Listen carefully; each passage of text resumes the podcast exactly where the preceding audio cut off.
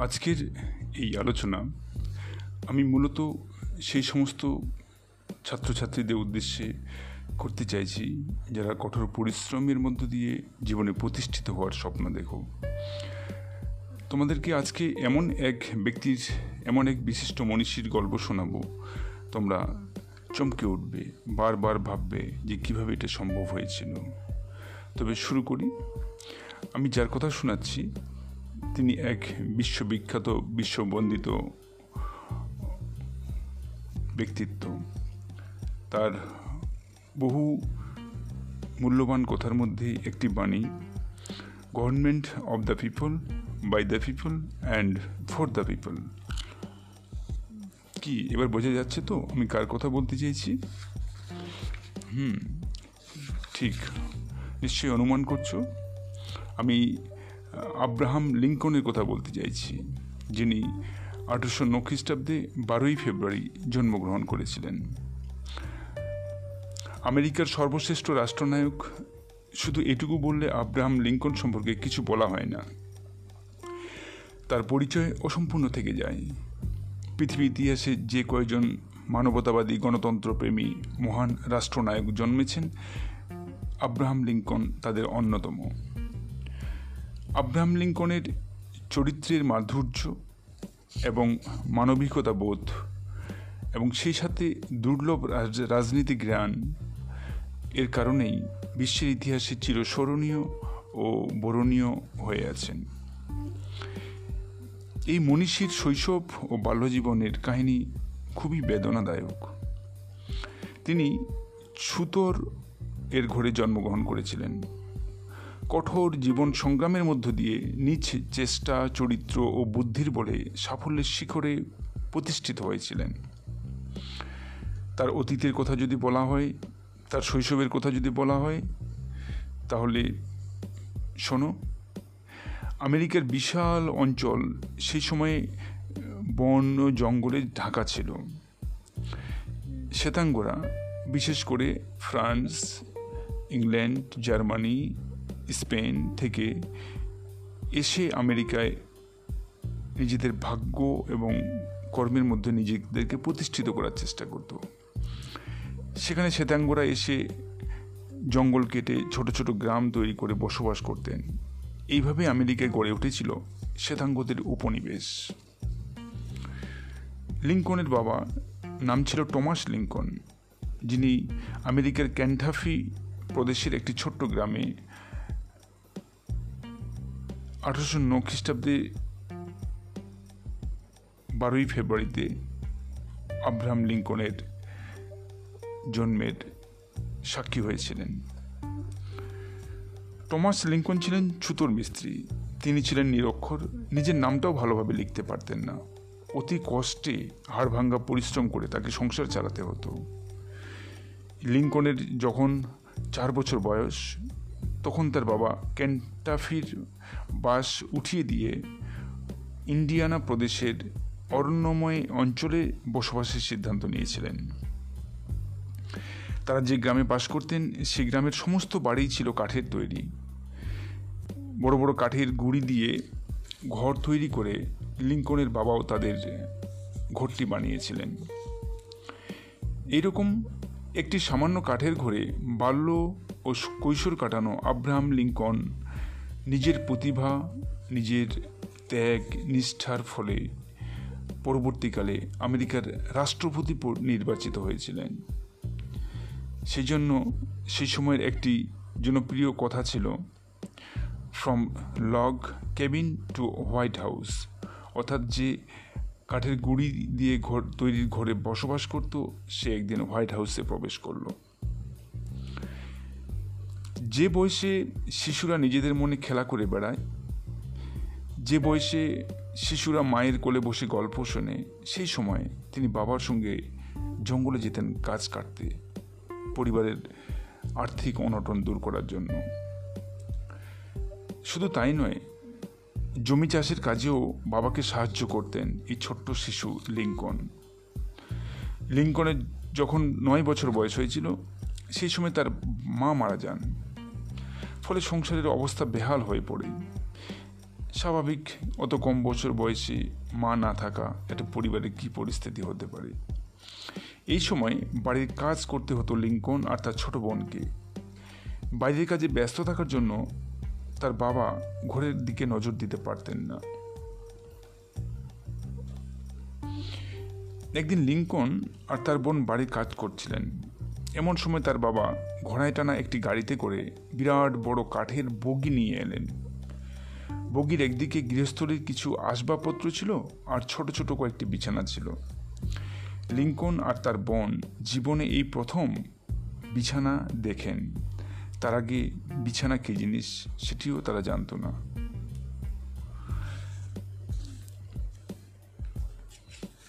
লিঙ্কনের বাবা ছেলে মেয়েদের পড়াশোনার বিষয়ে কিছুটা উদাসীন ছিলেন।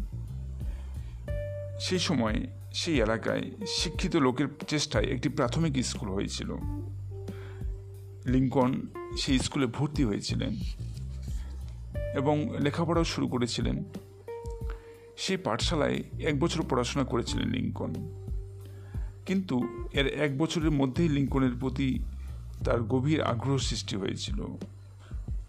এই লেখাপড়ার প্রতি আগ্রহ থেকেই পরবর্তীতে প্রতিবেশীদের বাড়ি থেকে বই সংগ্রহ করে লিঙ্কন তার পড়াশোনার খিদাটা মেটা, মেটাতেন। কেবল তাই নয়, গ্রাম থেকে যখনই কেউ শহরে যেত, লিঙ্কন তাদের দিয়ে বিভিন্ন বিষয়ের বই আনাতেন। লিঙ্কন যখন মাঠে বা জঙ্গলে কাজ করতে যেতেন সেই সময় তার সঙ্গে বই থাকত। আর রাতের কাঠের আগুনের আলোয় বসে স্লেটে অঙ্ক কষতেন। খুব কম বয়সে তার প্রিয় বই ছিল বাইবেল। ঘুরে ফিরে অসংখ্য ফার তিনি এই পবিত্র গ্রন্থ পাঠ করেছিলেন। তার জীবনে বাইবেলের প্রভাব ছিল গভীর। পরবর্তী জীবনে তার প্রভাব স্পষ্ট হয়ে উঠেছিল। ষোলো বছর বয়সেই লিঙ্কনকে জীবিকা অর্জনের জন্য বেরোতে হয়েছিল বাইরে। ওই সময় তার শরীরের উচ্চতা ছিল ছয় ফুট। লম্বা হাত, তার বলিষ্ঠ গঠন, দেহ অনুপাতে তার মাথাটি ছিল একটু ছোট। এমন দীর্ঘ শরীর নিয়ে যখন হাঁটতেন, সামনের দিকে একটু ঝুঁকে পড়তেন। দীর্ঘ শরীরের জন্য তার দিকে সহজেই লোকের চোখ পড়ে যেত। কত রকমের যে কাজ তাকে করতে হয়েছিল। প্রথমে তিনি খেয়া নৌকার কাজ নেন। খেয়া নৌকা বলতে নদীর তখন তো আজকের মতো রাস্তাঘাট ছিল না, নদী পারাপার করতে হতো। যেই জায়গাতে গিয়ে মানুষ নৌকোয় পর, পারাপার করত, সেটাকে বলা হতো খেয়াঘাট। সেই খেয়াঘাটের নৌকা চালাতেন লিঙ্কন। এবং সেই খেয়াঘাটের যে মালিক, তার অনেক বই ছিল। সেই আকর্ষণে কিন্তু লিঙ্কন ওই নৌকার কাজ বেছে নিয়েছিলেন। সব বই যেদিন তার পড়া হয়ে গেল, সেদিন কিন্তু সেই কাজটি ছেড়ে লিঙ্কন বেরিয়ে আসলেন অন্য কাজের সন্ধানে। এরপরে আস্তাবল। আস্তাবল বলতে যেখানে ঘোড়া রাখা হতো। আজকালকার দিনের মতো তখন তো রাস্তাঘাট বা গাড়ি ছিল না, ছিল ঘোড়া। ঘোড়াগুলোকে একটি জায়গায় রাখা হতো, যেমন গরু থাকে গোয়াল ঘরে, ঠিক সেরকম ঘোড়া থাকে আস্থা বলে সে আস্থা বল যেখানে থাকতো, তার দেখাশোনার দায়িত্ব নিয়েছিলেন। তারপরে তিনি সেই কাজ ছেড়ে দিয়ে গিয়েছিলেন কসাইখানায়। কসাইখানায় এটা নিশ্চয়ই তোমরা জানো যে যেখানে পশু মাংস তৈরি করা হয় বা মাংস প্রসেসিং করা হয়, সেটাই কসাইখানা। সেই কষাইখানাতেও তিনি কাজ করেছেন। তারপরে তার প্রতিবেশীর খামারে, অর্থাৎ ধনী কোনো প্রতিবেশী আছে, তার খামার, বাড়ি আছে বা জমি আছে বা সেসব জায়গায় তিনি কাজ করেছেন। মুদির দোকানে দোকানদারের কাজ করেছেন। এরকম আরও বহু জায়গায় তিনি কাজ করে অঞ্চলের বিভিন্ন এলাকার বিভিন্ন জায়গায় ঘুরে বেরিয়েছিলেন একবার নিউ অর্লিয়ান্স বন্দরে নৌকা বোঝাই পণ্য নিয়ে যেতে হয়েছিল লিঙ্কনকে। ওই বন্দরে পৌঁছানোর পর লিঙ্কন এক দেখলেন এক অমানবিক দৃশ্য। সেখানে সেই সময় আমেরিকায় শ্বেতাঙ্গ ও কৃষ্ণাঙ্গদের নিয়ে চরম এক দ্বন্দ্ব, বিভেদ, কলহ লেগেই থাকতো। সে সময় নিগ্রোদের ভীষণই ঘৃণার চোখে দেখা হতো এবং নিগ্র শিশু ও নারী, নারীদের পুরুষদেরকে দাস হিসেবে বিক্রি করা হতো। ভাবা যায়, আজকের দিনে দাঁড়িয়ে আমরা এই কথা ভাবতেই পারি না যে মানুষকে গরু, ছাগল, মোষের মতো দাস হিসেবে বিক্রি করা হয়। এই ঘটনাগুলো লিঙ্কন দেখলেন। তিনি দেখলেন, প্রতিটি দাসের জন্য নিলাম ডাকা হচ্ছে। যে সবচেয়ে বেশি দর দিচ্ছে, তার হাতেই তুলে দেওয়া হচ্ছে ওই নিগ্র শিশু, নারী, পুরুষ বা মহিলাদের। যারা অবাধ্যতা করছে, দাস ব্যবসায়ীরা বা মালিকেরা তাদের প্রতিবাদ করার চেষ্টা করছে, তাদের নির্মমভাবে চাবুক মারা হচ্ছে। তাদেরকে বাধ্য করানোর জন্য। একই পরিবারের লোক নানান ক্রেতার হাতে পড়ে বিভিন্ন দিকে চলে যাচ্ছে। এমনটা নয় যে পরিবারের লোকেরা সব একসঙ্গে থাকবে। এরকম ভয়াবহ জীবন জীবিকা ছিল দাসদের।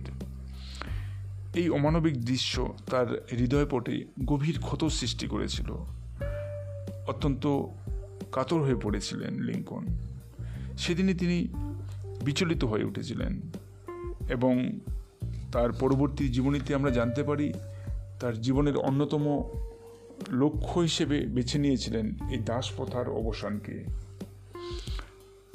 কিন্তু আমেরিকার সেই দিনে দাস প্রথার অবসান ভাবাই যায় না, ভাবাই যেত না। ছাত্র হিসেবে আব্রাহাম লিঙ্কন ছিলেন প্রচণ্ড মেধাবী, কিন্তু দরিদ্রের কারণে বেশি দূর লেখাপড়া এগোতে পারেননি। তিনি প্রথমে ক্লার্ক হিসেবে তার জীবন শুরু করেছিলেন এবং পরবর্তী সময়ে আইন নিয়ে পড়াশোনা করে তিনি ওকালতি পাশ করেছিলেন। এ সমস্ত সব কিছুই সম্ভব হয়েছিল তার অক্লান্ত প্রয়াস, প্রচেষ্টা এবং জেদ এর ফলে। কারণ সেই সহযোগিতা, বাবা মায়ের সেই সাপোর্ট কোনোটাই লিঙ্কনের ভাগ্যে জোটেনি। অবশেষে আব্রাহাম লিঙ্কন আঠারোশো সাতচল্লিশ সালে রক্ষণশীল দলের বা কনজারভেটিভ পার্টির সদস্য হিসেবে প্রেসিডেন্ট পদে নির্বাচিত হন। প্রেসিডেন্ট মানে সব থেকে মহামূল্যবান যে পদ, সম্মানীয় পদ, সেই পদে নির্বাচিত হলেন আব্রাহাম লিঙ্কন। কঠোর পরিশ্রম, তার প্রশংসনীয় চারিত্রিক মাধুর্যতা, তার বুদ্ধিমত্তা, তার যথার্থ মানবিকতা বোধ এবং দৃঢ় মনোবল, এর কারণে তিনি সাধারণ অবস্থা থেকে শেষ পর্যন্ত আমেরিকার শাসন বিভাগের সর্বোচ্চ পদে আসীন হন। ভাবা যায় প্রেসিডেন্ট হিসেবে মূলত বহু কাজ করলেও তার দুটি কাজ আজও পৃথিবী সর্বাধিকভাবে জনপ্রিয়তা অর্জন করেছিল। প্রথমটি ছিল এই ঘৃণিত দাস প্রথার বিলোপ সাধন। যে দাস প্রথা তাকে অত্যন্ত কাতর করেছিল, যে দাস প্রথা ছিল মানব সভ্যতার মূলে এক কলঙ্কিত প্রথা, সেই প্রথার তিনি বিলোপ সাধন করেছিলেন। এবং অপরটি ছিল রাষ্ট্রের ঐক্য ও সংহতি রক্ষা করা। কারণ সেই সময় উত্তর আমেরিকা ও দক্ষিণ আমেরিকার মধ্যে গৃহযুদ্ধ লেগে থাকত। কঠোর হাসতে আব্রাহাম লিঙ্কন এই অবস্থার অবসান ঘটিয়ে আমেরিকার একতা ফিরিয়ে এনেছিলেন। মানুষকে মানুষের জন্মগত অধিকার ফিরিয়ে দেওয়ার দীর্ঘ দশ বছরের সংগ্রাম এভাবে সম্পূর্ণ করে অবশেষে আঠেরোশো পঁয়ষট্টি খ্রিস্টাব্দে এক গুপ্ত ঘাতকের হাতে গুলিতে প্রাণ বিসর্জন দেন মানবতার এই অবিসংবাদিত পূজারী আব্রাহাম লিঙ্কন। সারা পৃথিবী সেদিন চোখের জল ফেলিয়েছিল এরকম এক মহামানবকে বিদায়ের জন্য। দেখো ছাত্রছাত্রীরা আমি আব্রাহাম লিঙ্কনের যে কথাগুলো তোমাদের শোনালাম, এক পৃথিবী বিখ্যাত মহামানবের জীবন কাহিনী। আমরা এই জীবনের কথা শুধু শুনেই থাকব না, শুনে উৎসাহিত হওয়ার চেষ্টা করব এবং সঠিক পথ দিয়ে পরিশ্রম, সততা এবং মানবিকতার সাথে যদি এগিয়ে যাওয়া যায়, তাহলে জীবনে প্রতিষ্ঠিত হওয়া যায়। এই শিক্ষা, এই আদর্শ, এই দৃষ্টান্ত স্থাপন করে গেছেন বহু মনীষীর মধ্যে অন্যতম আব্রাহাম লিঙ্কন। ধন্যবাদ তোমাদের সকলের সুন্দর ভবিষ্যৎ, উজ্জ্বল ভবিষ্যৎ। প্রত্যাশা করে আমি Adam, edu and health care এর পক্ষ থেকে ধন্যবাদ জানাচ্ছি। ভালো থেকো, সঙ্গে থেকো।